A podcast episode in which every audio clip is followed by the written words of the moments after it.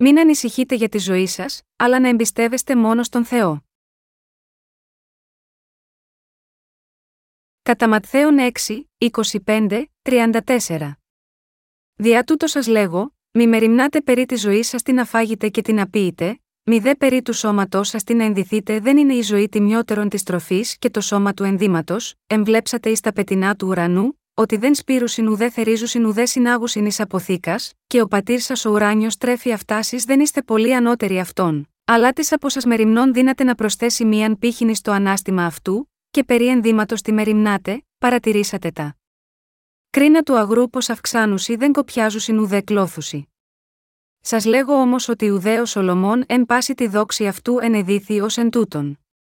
Αλλ' εάν τον χόρτον του αγρού, όστις σήμερον υπάρχει και αύριον ρίπτεται εις κλίβανον, ο Θεός ενδύει ούτω, δεν θέλει ενδύσει πολλώ μάλλον εσάς, ολιγόπιστοι, μη μεριμνήσετε λοιπόν λέγοντες, την αφάγομεν την απείωμένη την ενδυθόμεν, διότι πάντα ταύτα ζητούσιν οι εθνικοί επειδή εξεύρει ο πατήρ σας ο ουράνιος ότι έχετε χρίαν πάντων τούτων. Αλλά ζητείτε πρώτον την βασιλεία του Θεού και την δικαιοσύνη αυτού, και ταύτα πάντα θέλουσι σας προστεθεί. Μη μεριμνήσετε λοιπόν περί της αύριον, διότι η αύριον θέλει μεριμνήσει τα εαυτής αρκετών είναι εις την ημέραν το κακόν αυτής. Εμείς οι αναγεννημένοι ρέπουμε επίσης την ανησυχία για το μέλλον, ακόμα και μετά που λάβαμε την άφεση της αμαρτίας. Ανησυχίες όπως το πώς θα ζήσω από τώρα και στο εξής, τι πρέπει να κάνω για να έχω να τρώω, τι πρέπει να κάνω για να ντύνομαι, τι πρέπει να κάνω για να βγάζω χρήματα και πώς πρέπει να ζήσω. Μη αυτόν τον τρόπο έχουμε καρδιές που ανησυχούν για το μέλλον. Βλέπω ότι μεταξύ των αναγεννημένων εκείνοι που είναι ακόμα νέοι, είναι επιρρεπείς και ανησυχούν για το υπόλοιπο της ζωής τους, επειδή δεν καταλαβαίνουν ότι ο Θεός τους βοηθά και δεν έχουν δοκιμάσει ότι ο Θεός οδηγεί το δρόμο τους. Βέβαια είναι εντελώς φυσικό να ανησυχούμε αφού είμαστε άνθρωποι. Καθένας που γεννιέται σίγμα, αυτό τον κόσμο εργάζεται σκληρά για τον εαυτό του. Αυτοί δεν έχουν ζήσει με αυτή την πίστη στον Θεό και είχαν τη συνήθεια να ζουν στηριγμένοι στις δικές τους προσπάθειες και τη δύναμή τους, γάμα γιώτα, αυτό ακόμα και αφού αναγεννηθούν, το πρώτο πράγμα για το οποίο ανησυχούν είναι τι θα φάνε, τι θα πιούν και πώς θα ζήσουν. Εν τούτης, ο κύριος μας λέει ποιο πράγμα πρέπει να σκέφτεται πρώτα ο αναγεννημένος, ζητείτε πρώτον τη βασιλεία του Θεού και την δικαιοσύνη αυτού. Λέει, ζητάτε τη βασιλεία του Θεού, τη δικαιοσύνη του Θεού. Αρχικά ενωθείτε με την Εκκλησία και ζητήστε το έργο του Θεού, τη βασιλεία του Θεού και τη σωτηρία των ανθρώπων. Προσευχηθείτε. Ύστερα εγώ θα καλύψω όλες τις ανάγκες σας στις περιοχές της σάρκας, όπως τι θα φάτε, τι θα πιείτε και πώς θα ζήσετε. Και εγώ επίσης σκεφτόμουν για το μέλλον μου μόλις ελευθερώθηκα από τις αμαρτίες. Πώς θα ζήσω, τι θα φάω, τι θα φορέσω, τι θα κάνω για να κερδίζω τη ζωή μου, ανησυχούσα για τέτοια πράγματα. Αν υπήρχαν ορισμένα πράγματα που έπρεπε να κάνω, τότε θα μπορούσα να τα έχω κάνει, αλλά όταν δεν υπήρχαν συγκεκριμένα σταθερά πράγματα, δεν ήξερα τι να κάνω εκείνη την εποχή. Όσοι είχαν κερδίσει κάποια χρήματα πριν λάβουν την άφεση των αμαρτιών, ίσως είναι λιγότερο ανήσυχοι. Εν τούτης, κάποιος όπως εγώ, που ήταν μόνο στον ακαδημαϊκό κόσμο πριν λάβει την άφεση της αμαρτίας, είναι ακόμα περισσότερο συγκεχημένος. Δεν μπορούσα παρά να ανησυχώ για το πώς θα ζήσω σίγμα αυτό τον κόσμο. Οι νεαροί αδελφοί και οι αδελφές στην Εκκλησία μας, που είναι σπουδαστές ή αρχάριοι στον πραγματικό κόσμο, θα μπορούσαν επίσης να αποθαρρυνθούν από τη σκέψη για το πώς θα μπορούν να ζήσουν σίγμα αυτό τον κόσμο. Τι πρέπει να κάνουμε για να φάμε, τι θα έπρεπε να φορέσουμε, υπάρχουν πολλές τέτοιες ανησυχίες. Όμως ο κύριος λέει σε όλους μας, μην ανησυχείτε για τέτοια πράγματα. Αυτό το κάνουν όσοι δεν έχουν αναγεννηθεί. Τότε μπορούμε να σκεφτούμε υποκειμενικά, ο κύριος μας δεν γνωρίζει τις καταστάσεις μας. Αυτό είναι πραγματικό πρόβλημα και πώς μπορούμε να μην ανησυχούμε γάμα γιώτα αυτό, τα προβλήματα της τροφής, των ενδυμάτων και του τόπου διαμονής εξαρτώνται από το τι κάνουμε τώρα. Πώς μπορούμε να μην ανησυχούμε γάμα γιώτα αυτά, εν τούτης, ο κύριος λέει σταθερά σε μας, αυτό το κάνουν οι εθνικοί. Μην ανησυχείτε για το πώς θα ζήσετε. Σκεφτείτε πρώτα τη δικαιοσύνη του Θεού και ζήστε τη ζωή σας καθώς εργάζεστε τη δικαιοσύνη του. Ο κύριος λέει: Εμβλέψατε εις τα πετεινά του ουρανού, ότι δεν σπήρουσιν ουδέ θερίζουσιν ουδέ συνάγουσιν εις αποθήκας, και ο πατήρ σας ο ουράνιος τρέφει αυτάσει δεν είστε πολύ ανώτεροι αυτών. Στην πραγματικότητα, αν πιστεύουμε αυτό που είπε ο κύριος, δεν υπάρχει τίποτα να αντίπουμε σίγμα αυτόν. Ανησυχούμε για τις ζωές μας, αλλά ο κύριος μας επιπλήττει ευθέως λέγοντας: Μην ανησυχείτε για τα υλικά. Γάμα γιώτα, αυτά ανησυχούν οι εθνικοί. Αυτά ζητούν όσοι δεν είναι αναγεννημένοι. Παρατηρήστε τα κρίνα του αγρού, πώς αυξάνονται ούτε κοπιάζουν ούτε κλώθουν. Αν ο Θεός δίνει έτσι το χορτάρι του αγρού που σήμερα υπάρχει και αύριο ρίχνεται στο φούρνο, δεν θα ντύσει πολύ περισσότερο εσάς, ο λιγόπιστοι, αγαπητοί σύντροφοι χριστιανοί, πώς μεγαλώνουν τα κρίνα στα χωράφια, αρχίζει αυτόματα ένα νεαρό βλαστάρι και αυξάνεται και ανθίζει, αυτό γίνεται επειδή τα σπέρνει ο Θεός, τους δίνει το φως του ήλιου που χρειάζονται, τους δίνει βροχή και τα κάνει να ανθίζουν. Ο κύριος λέει ότι ο Θεός φροντίζει το χορτάρι του αγρού, πόσο περισσότερο θα φροντίσει για σένα που είσαι δίκαιος άνθρωπος. Αγαπητοί σύντροφοι χριστιανοί, υπάρχει πολλή διαφορά μεταξύ των ανησυχιών που έχουμε και της διαβεβαίωσης που έρχεται από το λόγο της αλήθειας του Θεού. Ανησυχούμε τόσο πολύ για το μέλλον μας τώρα, αλλά δεν υπάρχουν πολλά που μπορούμε να πούμε καθώς εκείνος μας αποστομώνει λέγοντας απλά: Παρατηρήσατε τα κρίνα του αγρού. Ο Θεός δίνει το φως του ήλιου και τη βροχή για να μεγαλώσουν τα κρίνα τόσο καλά. Δεν θα φρόντιζε εμάς που είμαστε τα παιδιά του, να έχετε πίστη που εμπιστεύετε στον Θεό. Τότε μπορείτε να επικοινωνήσετε με τον Θεό. Τι να κάνουμε για να επικοινωνήσουμε με τον Θεό, δεν υπάρχει άλλος τρόπος εκτός από το να πιστέψουμε στο λόγο του Θεού. Όταν πιστεύουμε στο λόγο του όπως είναι, μπορούμε να επικοινωνήσουμε μαζί του με πίστη. Αν ο Θεός το λέει έτσι, όταν πιστεύουμε σίγμα, αυτόν σύμφωνα με το λόγο του, ότι ο Θεός θα με ντύσει, θα με ταΐσει, θα με βοηθήσει να ζήσω, μπορούμε να σχετιζόμαστε με τον Θεό και να γίνουμε ένα, μπορούμε να επικοινωνήσουμε μαζί του και να λάβουμε απάντηση σύμφωνα με την πίστη μας. Παρατηρήστε τα κρίνα του αγρού. Έχετε πίστη που ομολογεί με αυτόν τον τρόπο, ο Θεός αυξάνει τα κρίνα του αγρού. Είμαι ένας από τους ανθρώπους του Θεού, ένα παιδί του Θεού, και ο Θεός είναι ο πατέρας και ο πειμένα μου, έτσι πιστεύω ότι θα με θρέψει και θα με ντύσει. Ο μόνος τρόπος για να ελευθερωθούμε από τις ανησυχίες είναι να πιστέψουμε. Θεέ, πιστεύω σίγμα εσένα. Δεν υπάρχουν άλλα λόγια από αυτά ενώπιον του Θεού. Δεν υπάρχουν άλλα λόγια που μπορούμε να πούμε. Αγαπητοί σύντροφοι χριστιανοί, όταν ο Κύριος λέει ένα πράγμα, μπορούμε να πούμε κάτι διαφορετικό, να μιλήσουμε ενάντια σε αυτό, στη σημερινή βιβλική περικοπή, ο Θεός μας υπόσχεται ότι θα παράσχει όλα όσα χρειαζόμαστε όταν ζητούμε πρώτα τη βασιλεία του και τη δικαιοσύνη του. Όταν δεχτούμε αυτή την περικοπή με πίστη, δεν μπορούμε να πούμε κάτι διαφορετικό. Δεν μπορούμε να βρούμε οποιαδήποτε δικαιολογία εκτός από το ότι δεν έχουμε πίστη. Μπορώ να μεγαλώσω τα κρίνα του αγρού, αν ναι, δεν μπορώ να αναθρέψω εσάς, μπορώ να μεγαλώσω ένα φυτό που ζει ένα χρόνο, αν ναι, δεν μπορώ να θρέψω τα παιδιά μου, πιστέψτε τώρα σίγμα αυτόν. Αν το πιστεύουμε αυτό, δεν πρέπει να σκεφτούμε με τον ακόλουθο τρόπο, η βροχή είναι κάτι που ο Θεός κάνει με κάποιο τρόπο να προέλθει από τον ουρανό, και το φως του ήλιου είναι κάτι που δίνει με κάποιο τρόπο και έτσι μεγαλώνει το χορτάρι, όμως εμείς δεν μπορούμε να ζήσουμε μόνο με βροχή και ήλιο. Δεν ξέρεις Θεέ πόσο σκληρά πρέπει να εργαστούμε για να ζήσουμε, φυσικά δεν υπάρχει τίποτα που δεν ξέρει ο Θεός. Αν ο κύριος λέει ότι μας ξέρει όλους, τότε πρέπει να πιστέψουμε ότι ο Θεός θα δώσει επίσης ικανότητα, φρόνηση, ευλογίες, που θα μας επιτρέψουν επίσης να ζήσουμε στον κόσμο αυτό. Αν ο κύριος χρησιμοποίησε ένα κρίνο για να προβάλλει ένα επιχείρημα, για να μας πει ότι ο Θεός παρέχει τα πάντα στο σωστό χρόνο, τότε μπορούμε να πιστέψουμε ότι ο Θεός θα παράσχει τα πάντα στον κατάλληλο χρόνο σε μας που είμαστε παιδιά του Θεού.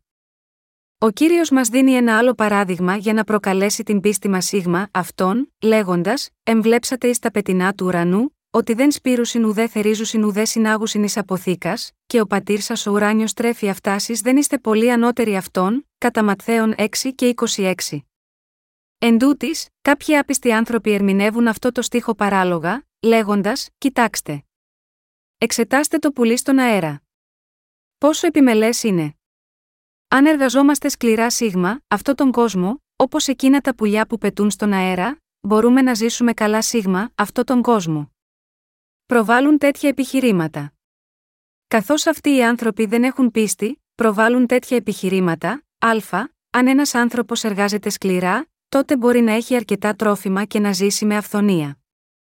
Επιχειρήματα όπως αυτό είναι διαφορετικά από το επιχείρημα της πίστης που είπε ο κύριος μας. Ποιος δεν θα μπορούσε να πει πως όταν εργαζόμαστε σκληρά, δεν είναι απαραίτητο να ανησυχούμε για την τροφή, εν τούτης, γίνονται όλοι πλούσιοι μόνο επειδή εργάζονται σκληρά, αυτό δεν ισχύει για τον καθένα. Υπάρχουν τόσοι πολλοί άνθρωποι που εργάζονται για μήνες ή ακόμα και ένα χρόνο στην εργασία τους, αλλά δεν έχουν πληρωθεί ακόμα. Εμβλέψατε εις τα πετεινά του ουρανού, ότι δεν σπήρουσιν ουδέ θερίζουσιν ουδέ συνάγουσιν ει αποθήκα, και ο πατήρ σας ο ουράνιος τρέφει αυτάσει δεν είστε πολύ ανώτεροι αυτών, εκείνο που ο κύριος είπε με αυτό το στίχο, δεν είναι ότι μπορούμε να έχουμε τροφή όταν εργαζόμαστε σκληρά. Ο κύριος λέει ότι ο πατέρας μας Θεός, ο οποίος μας έσωσε, παρέχει σε μας αυτό που απαιτείται για να φάμε, να πιούμε και να διατηρήσουμε τις ζωές μας σίγμα, αυτό τον κόσμο. Αυτό σημαίνει ότι ο Θεός θα μας θρέψει και θα ντύσει εμάς τους δίκαιους. Αυτό σημαίνει ότι ο Θεός θα φροντίσει οποιονδήποτε δίκαιο που ζει για τη διάδοση του Ευαγγελίου. Το κύριο σημείο αυτού του στίχου είναι ότι, αν εσείς είστε τα παιδιά μου, θα σας αφήσω να πεινάσετε και δεν θα σας ντύσω, αν είστε τα παιδιά μου, ενώ ζείτε σίγμα, αυτό τον κόσμο, ενώ έχετε τη ζωή σας, ενώ έχετε έργα που κάνετε σίγμα, αυτό τον κόσμο, δεν θα σας φρόντιζα εγώ. Και εγώ επίσης ένιωθα παράξενα όταν διάβαζα αυτή την περικοπή πριν αναγεννηθώ. Αλλά αυτό δεν ισχύει πια. Όταν συνάντησα αρχικά τον κύριο, δεν ήξερα τι να κάνω. Έτσι, σκέφτηκα αρχικά ότι θα είχα μια επιχείρηση για να κερδίζω τη ζωή μου. Στην πραγματικότητα δεν είχα κανένα άλλο σχέδιο στο μυαλό μου. Αληθινά ήμουν μελαγχολικός όταν συνάντησα αρχικά τον κύριο μέσω του Ευαγγελίου του Ήδατος και του Πνεύματος. Λόγω των ανησυχιών μου για το πώς θα ζήσω, τι θα φάω και τι θα φορέσω, οι ανησυχίες για το πώς θα διαδοθεί το Ευαγγέλιο αφού έλαβα τη σωτηρία πήγαν σε δεύτερη μοίρα. Το πώς θα ενωθώ με την Εκκλησία του Θεού πήγε επίσης σε δεύτερη μοίρα και αγωνιούσα γάμα γιώτα, αυτό που πρέπει να κάνω όταν ήμουν πολύ άσχολος να βγάλω τα προστοζήν. Αλλά ο κύριος λέει, αυτά τα ζητούν οι εθνικοί. Εν τούτης, επαναστατούσα ενάντια στο λόγο του πολύ συχνά λέγοντας: Αυτή είναι η δική σου λογική, αλλά η δική μου λογική δεν συμφωνεί. Όταν κοίταζα μπροστά για το πώς πρέπει να ζήσω από εκεί και πέρα, τα έβλεπα σκοτεινά. Όταν κοίταζα γύρω από την περίστασή μου, ήσαν ακόμα χειρότερα και δεν ήξερα τι να κάνω. Δεν ήξερα τίποτα εκείνη την εποχή, αλλά ένα πράγμα που ήμουν βέβαιος ήταν ότι ο Θεός έγινε ο πατέρας μου και ότι ο κύριος καθάρισε όλες τις αμαρτίες μου. Και έπειτα ο κύριος είπε: Εάν έχετε πίστην ως κόκκον συνάπεως, θέλετε υπή προς το όρος τούτο, μετάβηθη εντεύθεν εκεί, και θέλει μεταβεί. Αυτό σημαίνει ότι ο κύριος μου έδωσε το Ευαγγέλιο της αλήθειας που μου επιτρέπει να ζήσω με πίστη. Και επίσης μου είπε: Ζητείτε πρώτον τη βασιλεία του Θεού και την δικαιοσύνη αυτού, και ταύτα πάντα θέλουσι σας προστεθεί. Α. Αυτός είναι ο τρόπος που μπορώ να ζήσω. Αποφάσισα να αφιερωθώ στο έργο του Θεού. Στηρίχτηκα πάνω σίγμα, αυτό το λόγο και άρχισα να προσεύχομαι για όμικρον με τόνο, τι χρειαζόμουν. Προσευχήθηκα, Πατέρα Θεέ, δεν έχω καθόλου χρήματα. Θεέ, θέλω να διαδώσουμε το Ευαγγέλιο του Ήδατος και του Πνεύματος, αλλά δεν έχω καθόλου χρήματα. Δώσε μου χρήματα. Δώσε μου υλικά. Δεν έχω ένα κτίριο. Δώσε μου ένα κτίριο για εκκλησία. Δώσε μου ψυχές. Προσπαθώ να προετοιμάσω βιβλία για να διαδώσουμε το Ευαγγέλιο του Ήδατος και του Πνεύματος, αλλά δεν έχω πιεστήριο. Δώσε μου ένα πιεστήριο. Τώρα η λίγη πίστη μου έχει αυξηθεί και ζητώ κάτι μεγάλο για να κάνω το έργο του Θεού. Έχω δοκιμάσει ότι ο Θεός έχει απαντήσει σε όλα είτε μεγάλα είτε μικρά. Αυτό με κάνει να αυξηθώ βαθμιαία ως άνθρωπος πίστης. Αυτό σημαίνει ότι γινόμαστε άνθρωποι πίστης χωρίς να το καταλάβουμε. Όταν συμβαίνει κάτι, σκέφτομαι, ο Θεός δίνει αν προσευχόμαστε. Και δεν υπάρχει τίποτα για το οποίο πρέπει να ανησυχήσουν οι αδελφοί και οι αδελφές. Ο Θεός βοηθάει. Ο Θεός βοηθά τους αδελφούς και τις αδελφές. Αν οι αδελφοί και οι αδελφές είναι σε πρόβλημα και έχουν δυσκολίες, ο Θεός δίνει αν προσευχόμαστε. Η πίστη μας αυξάνεται βαθμιαία εφ όσων προσευχόμαστε με πίστη. Γάμα γιώτα αυτό ο κύριος λέει, μη μεριμνάτε περί μηδενός, αλλά εμπαντή πράγματι ας γνωρίζονται τα ζητήματά σας προς τον Θεόν μετ ευχαριστίας διά της προσευχής και της δεήσεως.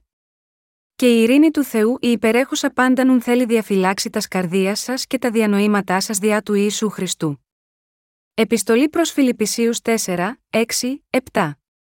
Ο Θεός μας μπορεί να μας δώσει υπερβολική αυθονία περισσότερο από όλα όσα εμείς ζητάμε ή σκεφτόμαστε, επιστολή προς Εφεσίους 3 και 20. Εφόσον το πιστεύουμε αυτό, ζητάμε από τον κύριο θαραλέα. Αντί να αρχίσουμε με κάτι από μόνοι μας, αντί να προσπαθούμε να εφαρμόσουμε ανθρώπινα μέσα, προσευχόμαστε, Θεέ. Δώσε μας αυτό. Το χρειαζόμαστε πραγματικά. Ακόμα και αν δεν μπορούμε να δούμε οποιοδήποτε θετικό σημάδι με τα μάτια μας τώρα, ζητάμε από τον Θεό να μας δώσει. Γιατί, επειδή οι προσευχές κάνουν τα πράγματα να συμβαίνουν, έτσι αυτό είναι καλύτερο από τους τρόπους που δοκιμάζουμε εμείς. Όταν αναγεννήθηκα, προγραμμάτιζα να διευθύνω μια επιχείρηση πώλησης δοχείων για να κερδίσω τα προστοζήν. Αλλά καθώς η πίστη μου αυξήθηκε, αντί να προσπαθώ να κάνω κάτι από μόνος μου, άρχισα να προσεύχομαι. Αν έχουμε πίστη στον Θεό, προσευχόμαστε από την αρχή στον Θεό για τη βοήθειά του.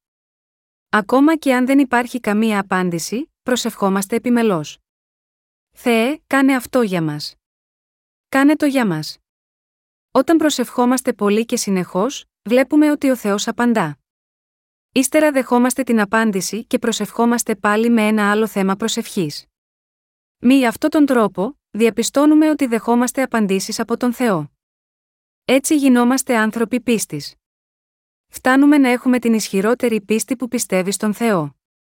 Φτάνουμε να πιστεύουμε σταθερά ότι ο Κύριος μας τρέφει, μας δίνει και μας κάνει να ζούμε. Όταν ζούμε για τη δικαιοσύνη του Θεού, αναπτύσσουμε την πίστη μας στον Θεό.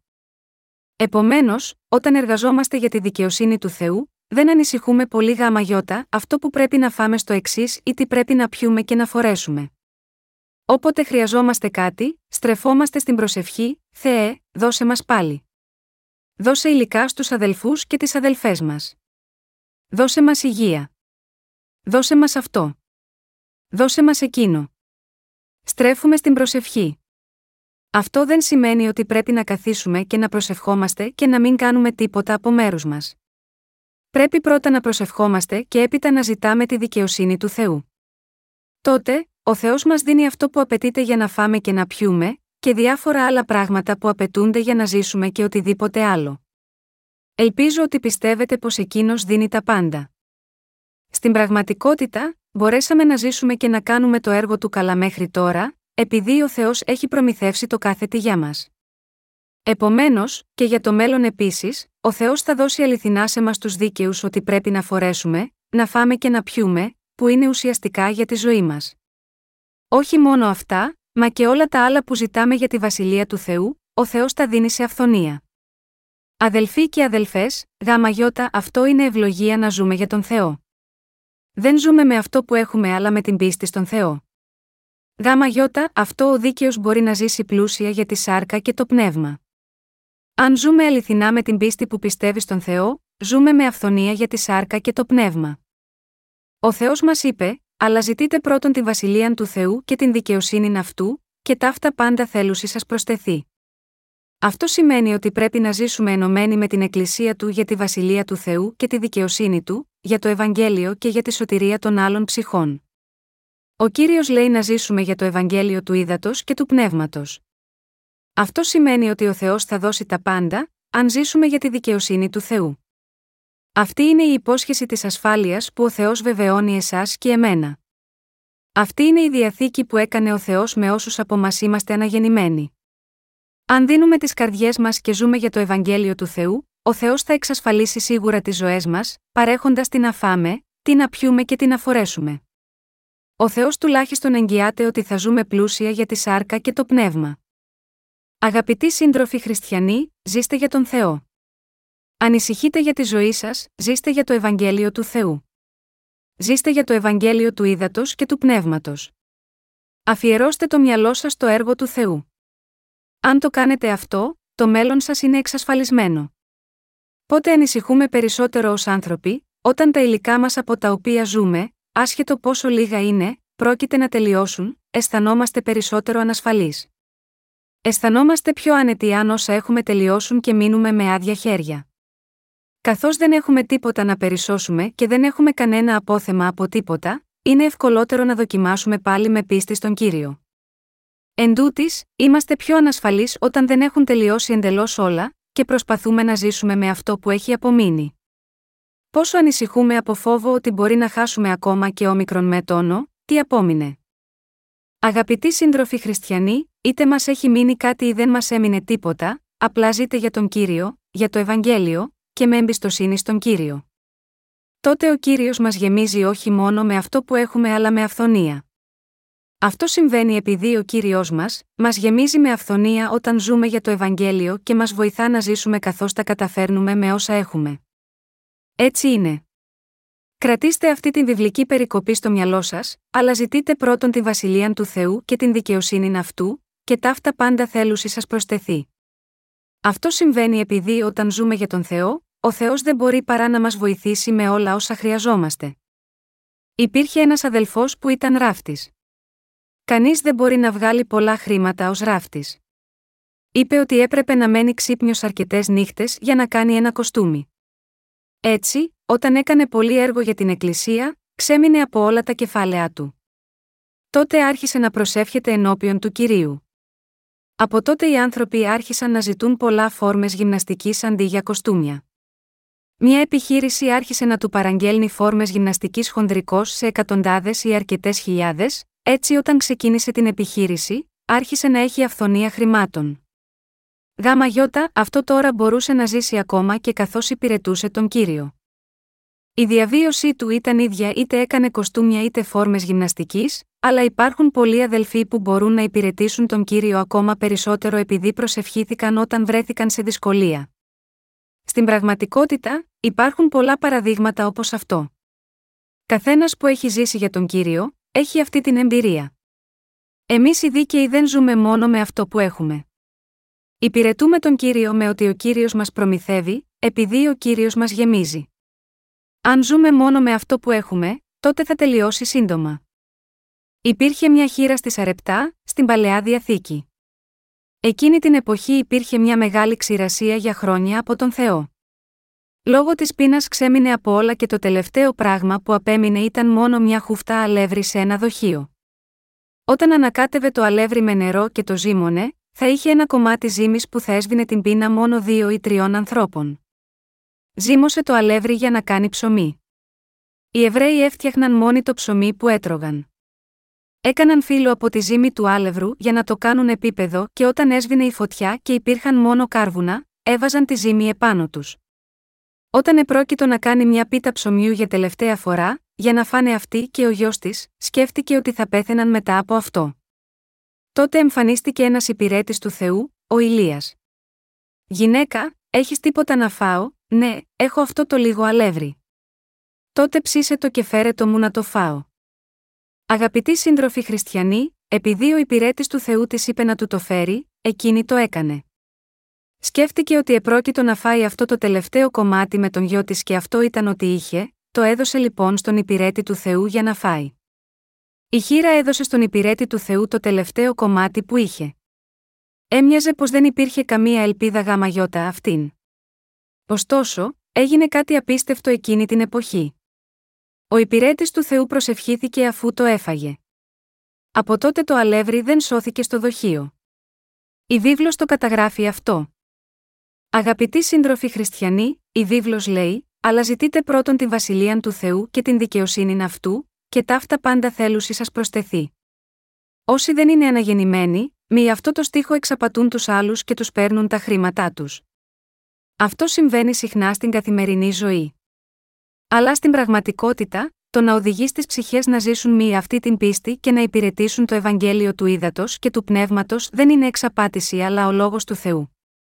Αν ζούμε αληθινά για τον κύριο, ο κύριος προμηθεύει αληθινά για μας. Πρέπει να το πιστέψετε. Αγαπητοί σύντροφοι χριστιανοί, επαναλάβετε μετά από εμένα. Κύριε πιστεύω σε εσένα.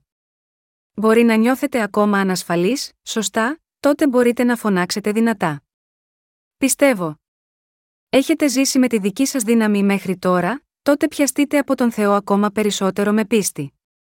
Αν κρατιέστε πάνω σε κάτι απελπισμένα, αυτό πάλι εξαντλείται.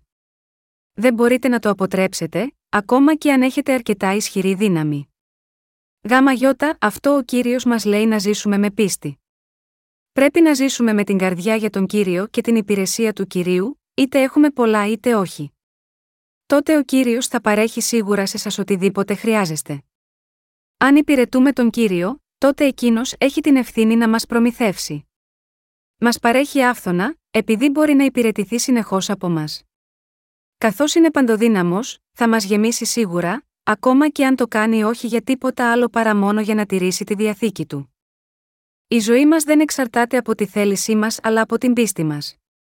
Εμείς οι υπηρέτες του Θεού, καθώς επίσης και όλοι οι αδελφοί και αδελφές, πρέπει να ζήσουμε με πίστη την πίστη που βιώνει τι έχει κάνει ο Θεός γάμα γιώτα, αυτούς όταν έζησαν για τον κύριο. Αν ζούμε για μας, η πίστη μας δεν μπορεί να αυξηθεί. Όταν ζούμε για τον κύριο, η πίστη μας στον κύριο αυξάνεται βαθμιαία. Αγαπητοί σύντροφοι χριστιανοί, ξέρετε ότι οι ευλογίες του Θεού είναι σαν ένα επίδομα στους ανθρώπους που ζουν μη αυτή την πίστη, ένα επίδομα είναι κάτι που δίνεται επιπρόσθετα από το συνηθισμένο ή το αναμενόμενο. Ο Θεός δίνει πολλά επιπλέον δώρα πέρα από τη σωτηρία του. Ζούμε επειδή ο Θεός μας δίνει πολλές ευλογίες ως επιπλέον δώρο. Αν δεν μας δίνει κάποιο επιπλέον δώρο, αλλά μόνο μας δίνει ότι αξίζουμε, τότε δεν μπορούμε να ζήσουμε.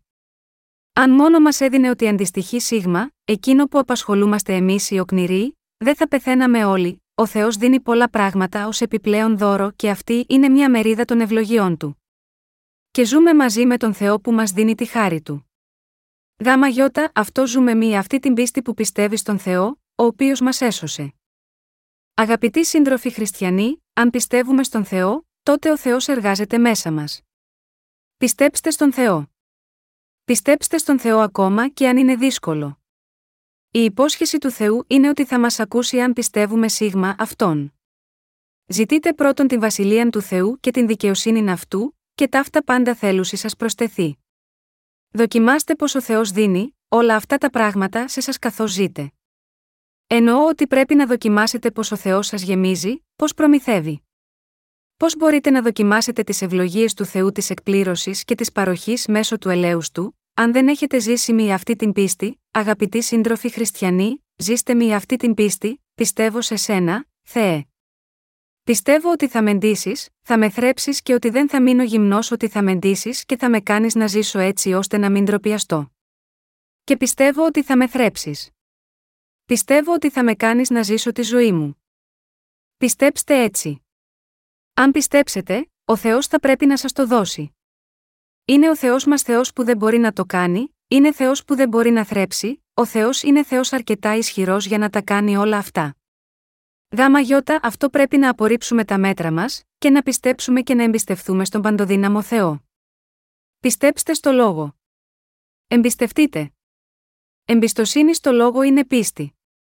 Αγαπητοί σύντροφοι χριστιανοί, καταλαβαίνετε αυτό που σας λέω. Έχετε ακόμα ανησυχίες για το μέλλον σας; Έχετε ακόμα ανησυχίες για το μέλλον σας, είχα και εγώ επίσης πολλές ανησυχίες, ειδικά όταν ήμουν τελειόφυτος στο κολέγιο, δηλαδή όταν περίμενα να αποφυτίσω. Στην αρχή πήγα στο σχολείο ανέμελος. Δεν είχα τίποτα να ανησυχώ. Α πάμε να φάμε μερικές τηγανίτες. Ήμουν ήρεμος, αλλά στο δεύτερο εξάμεινο του τελευταίου έτους άρχισα να ανησυχώ. Θα αποφυτίσω σύντομα. Και τι θα κάνω έπειτα; Όχ. Ήμουν πραγματικά πολύ προβληματισμένος. Όταν το σκεφτόμουν αυτό, ήταν πραγματικά ένα μεγάλο πρόβλημα. Έχασα ακόμα και την όρεξή μου. Στην πραγματικότητα, όχι μόνο οι σπουδαστές αλλά και ο καθένας δεν μπορούν παρά να ανησυχήσουν, πώς θα ζήσω και πώς θα τρέφομαι, ακόμα και μετά τη σωτηρία. Εν τούτης, για όσους αναγεννιούνται είναι μια νέα αρχή. Αν είμαστε αναγεννημένοι, τι κάναμε στο παρελθόν, τι είδους εργασία είχαμε, το πώς ζήσαμε δεν έχει σημασία πια.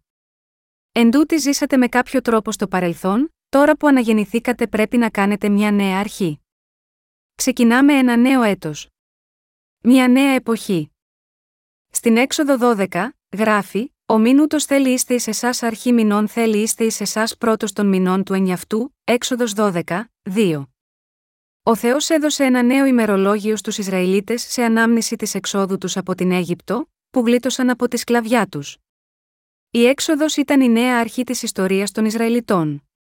Διέσχισαν την Ερυθρά θάλασσα, τη θάλασσα του θανάτου, και έκαναν τα πρώτα τους βήματα προς τη γη της Επαγγελίας. Δεν ήταν πια λαός του Φαραώ, αλλά, αντίθετα, έγιναν λαός του Θεού. Παρόμοια και εμείς, από τη στιγμή που αναγεννηθήκαμε, είμαστε νέα δημιουργήματα. Γάμα γιώτα, αυτό πρέπει να αρχίσουμε μια εντελώς διαφορετική νέα ζωή. Δεν είναι μια επέκταση της προηγούμενης ζωής μας. Είμαστε τώρα άνθρωποι που πέθαναν με τον Χριστό, αναστήθηκαν μαζί του και έχουμε μια νέα ζωή.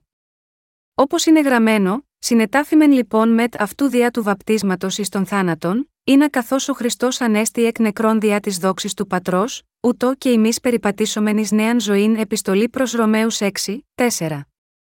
Όθεν εάν τη η νέα Χριστό είναι νέον κτίσματα αρχαία παρήλθον, ιδού, τα πάντα έγιναν νέα, δύο επιστολή προς Κορινθίους 5 και 17. Όλα τα πράγματα έχουν γίνει νέα στον αναγεννημένο. Μελετάμε νέα πράγματα, πηγαίνουμε στο έργο με νέα πράγματα, υπηρετούμε τον κύριο με νέα πράγματα και ζούμε με νέα πράγματα. Α ζήσουμε με νέα πράγματα από εδώ και πέρα. Υπό μία έννοια, η ζωή του αναγεννημένου μπορεί να φαίνεται ως απλά μια επέκταση της προηγούμενης ζωής του, αλλά, στην πραγματικότητα, όταν μας βλέπει ο Θεός, είναι ένας εντελώς διαφορετικός τρόπος ζωής και η αρχή μιας νέας ζωής. Όλα είναι νέα. Είμαστε νέα δημιουργήματα εφόσον πιστέψαμε στο Ευαγγέλιο του Ήδατος και του Πνεύματος, και ελευθερωθήκαμε από όλες τις αμαρτίες μας. Εσείς και εγώ είμαστε τώρα νέα δημιουργήματα. Τώρα τα παλιά πράγματα έχουν φύγει μακριά. Όλες οι αδυναμίες σας, ο φόβος σας και ο παλαιός τρόπος ζωής σας, όπου συνηθίζετε να στηρίζεστε μόνο σε ανθρώπινους τρόπους έχουν περάσει. Τώρα γίνατε νέα δημιουργία. Τώρα ζούμε μέσω της πίστης. Αγαπητοί σύντροφοι χριστιανοί. Θα ζήσουμε με πίστη όπως λέει Σίγμα, αυτό το στίχο, ο δε δίκαιος θέλει ζήσει εκ πίστεως. Πρώτα είναι με πίστη, ύστερα είναι με πίστη. Το τρίτο και το τέταρτο είναι επίσης με πίστη. Όταν πέφτουμε, θα ζήσουμε με πίστη, και όταν περπατούμε δύσκολα, θα ζήσουμε με πίστη σε οποιαδήποτε κατάσταση και αν είμαστε, ζούμε με πίστη. Αυτό ακριβώς είναι η πίστη. Η πίστη μας έκανε να ζούμε. Η πίστη μας έχει κάνει ζωντανούς. Αυτό είναι η σωστή απάντηση. Γάμα γιώτα, αυτό η βίβλος μας λέει αυτό το μήνυμα, στη σημερινή βιβλική περικοπή, μη μεριμνήσετε λοιπόν λέγοντες, τι να φάγομεν ή τι να πει τι να ενδυθόμεν, αρκετόν είναι εις την ημέραν το κακόν αυτής. Αυτό σημαίνει να μην ανησυχούμε για το μέλλον. Γιατί, επειδή εξαρτάται από τον κύριο. Γάμα γιώτα, αυτό ο κύριος μας είπε να μην ανησυχούμε για τα μελλοντικά πράγματα. Τι θα καταφέρουμε αν ανησυχούμε για το μέλλον; Ο κύριος μας λέει, μη μεριμνήσετε λοιπόν περί της αύριον διότι η αύριον θέλει μεριμνήσει τα εαυτής αρκετών είναι εις την ημέραν το κακόν αυτής. Πρέπει να ζήσουμε το σήμερα ή το αύριο με πίστη. Προκαλούμε το μέλλον με πίστη ενώπιον του Θεού. Ζητάμε από τον Θεό με πίστη, Θεέ. Κάνε αυτό για μένα. Κάνε εκείνο για μένα. Η προσευχή είναι να προκαλείς με πίστη που πιστεύεις στον Θεό και πιστεύει ότι αυτός θα το κάνει για μας. Αυτό είναι το μόνο που μπορούμε να κάνουμε, και το δικό μας θέλημα και ο όρκος γαμαγιώτα, αυτό που θα κάνουμε για το μέλλον είναι άχρηστο. Δεν μπορούμε να εγγυηθούμε για το μέλλον μας ή για τους εαυτούς μας. Τίποτα δεν είναι σίγουρο. Γάμα γιώτα αυτό ο Θεός, ο κύριος όλων των κυρίων, μας είπε τα βιβλικά μαθήματα σήμερα, ώστε να μην είναι απαραίτητο να ανησυχήσουμε για το τι θα φάμε, τι θα πιούμε και τι θα φορέσουμε. Αγαπητοί σύντροφοι χριστιανοί, δεν πρέπει να ανησυχούμε για το πώς θα ζήσουμε, πώς θα φροντίσουμε τη σάρκα μας. Α μην ανησυχούμε. Αλλά της από σα μεριμνών δύναται να προσθέσει μίαν πύχηνη στο ανάστημα αυτού, αυτό είναι το ανάστημά μου, αλλά θα μπορούσα να γίνω πιο ψηλός επειδή ανησυχώ, θα γινόταν αυτό αν ανησυχούσαμε όλη τη νύχτα, θέλω να είμαι έτσι. Δεν υπάρχει τίποτα που γίνεται επειδή ανησυχούμε. Κερδίζουμε ψωμί ή κερδίζουμε χρήματα, δεν πρέπει να ανησυχούμε για τίποτα αλλά σε κάθε περίσταση, να φέρνετε τα αιτήματά σας στον Θεό με προσευχή και ευχαριστία. Προσευχηθείτε θερμά και ζητήστε με πίστη από τον Θεό. Αυτό πρέπει να κάνουμε. Η πίστη και η προσευχή είναι αυτό που πρέπει να κάνουμε. Αν ανησυχείτε, ζητήστε βοήθεια από τον Θεό. Εμπιστευτείτε στον Θεό. Σύντροφοί μου χριστιανοί, ζήστε τη ζωή σας με πίστη στον Θεό. Καταλαβαίνετε, ναι, όταν πιστεύουμε ζούμε, αλλά όταν δεν πιστεύουμε πεθαίνουμε. Αγαπητοί σύντροφοι χριστιανοί, αν δεν πιστεύετε στον Θεό, πεθαίνετε. Αν στηρίζεστε στα πράγματα που έχετε, θα εξαντληθούν. Όλα αυτά θα χυθούν έξω ακριβώς η φλούδα ανοίγει και τα φασόλια χύνονται. Πόσα φασόλια είναι σε μια φλούδα, έχει 100 φασόλια, όχι, μόνο 4 ή 5 φασόλια. Αγαπητοί σύντροφοι χριστιανοί, ας το σκεφτούμε αυτό. Μπορείτε να ζήσετε ολόκληρη τη ζωή σας μόνο με όμικρον με τόνο, τι έχετε, όπως π.χ. η δύναμή σας, η δυνατότητά σας, η υγεία σας και ο πλούτος σας, εννοώ ότι πρέπει να υπολογίσετε αν μπορείτε ή όχι να εκτελέσετε όλες τις ανθρώπινες υποχρεώσεις στα παιδιά σας, στους γονείς σας. Αγαπητοί σύντροφοι χριστιανοί, μπορείτε να υπολογίσετε, αδιάφορο πόσο πλούτο έχουμε, αν ζούμε μόνο μία αυτό, δεν μπορούμε να ζήσουμε. Τι είναι λοιπόν αυτό που μας χρειάζεται, πρέπει να έχουμε πίστη στον Θεό και το λόγο του. Υπάρχει ένα πράγμα που θέλω πραγματικά να φωνάξω σε σας. Αυτό είναι να πιστέψετε μόνο στον Θεό. Ακόμα και αν δεν μπορείτε να δείτε τον Θεό με τα μάτια σας, και η πίστη σίγμα αυτόν φαίνεται να είναι ανεδαφική, πρέπει να πιστέψετε σίγμα αυτόν. Απλά πιστέψτε σίγμα αυτόν. Αυτό είναι όλο. Η βίβλος δηλώνει, είναι δε η πίστη ελπιζομένων πεποίθησης, βεβαίωσης πραγμάτων μη βλεπομένων. Διότι διά ταύτης έλαβον καλή μαρτυρίαν η πρεσβύτερη επιστολή προς Εβραίους 11, 1, 2, ακόμα και αν κανένα στοιχείο δεν είναι ορατό στο μάτι, και κανένα πράγμα δεν υπάρχει απτό στην αφή του χεριού, πρέπει να ζητάμε από τον Θεό για κάθε τι με πίστη, Θεέ, δώσε μου. Πιστεύω. Φρόντισε όλες τις ανάγκες μου, τρόφιμα, ρούχα και πρόβλημα κατοικίας στη ζωή μου. Βοήθησέ με να ζήσω μια άξια ζωή. Αν πιστεύετε σίγμα, αυτόν και προσεύχεστε για τη βοήθειά του, εκείνος απαντά. Εν τούτης, αν δεν πιστεύετε και ζείτε στηριγμένο στη δύναμη και τους υπολογισμούς σας, τότε θα πεθάνετε. Θα χάσετε ακόμα και το λίγο που έχετε και θα γίνετε πραγματικός επέτης. Ο στίχος, ο δε δίκαιος θέλει ζήσει εκ πίστεως σημαίνει ότι ο μόνος τρόπος που ένας δίκαιος άνθρωπος μπορεί να ζήσει είναι με πίστη. Ο δε δίκαιος θέλει ζήσει εκ πίστεως, επιστολή προς Ρωμαίους 1 και 17, επιστολή προς Εβραίους 10 και 38. Αγαπητοί σύντροφοι χριστιανοί, δεν υπάρχει παρά μόνο η πίστη που πιστεύει στον Θεό. Αγαπητοί σύντροφοι χριστιανοί, πιστεύετε, η πίστη δεν είναι κάτι που ανήκει σε άλλους. Δεν αυξάνετε την πίστη σας με το να την δώσετε σε κάποιον άλλο. Η πίστη είναι δική σας. Μπορούμε να ζήσουμε μόνο με πίστη στον Θεό και το λόγο του Θεού. Αυτό γίνεται ανάλογα με την πίστη μας στον Θεό και το λόγο του.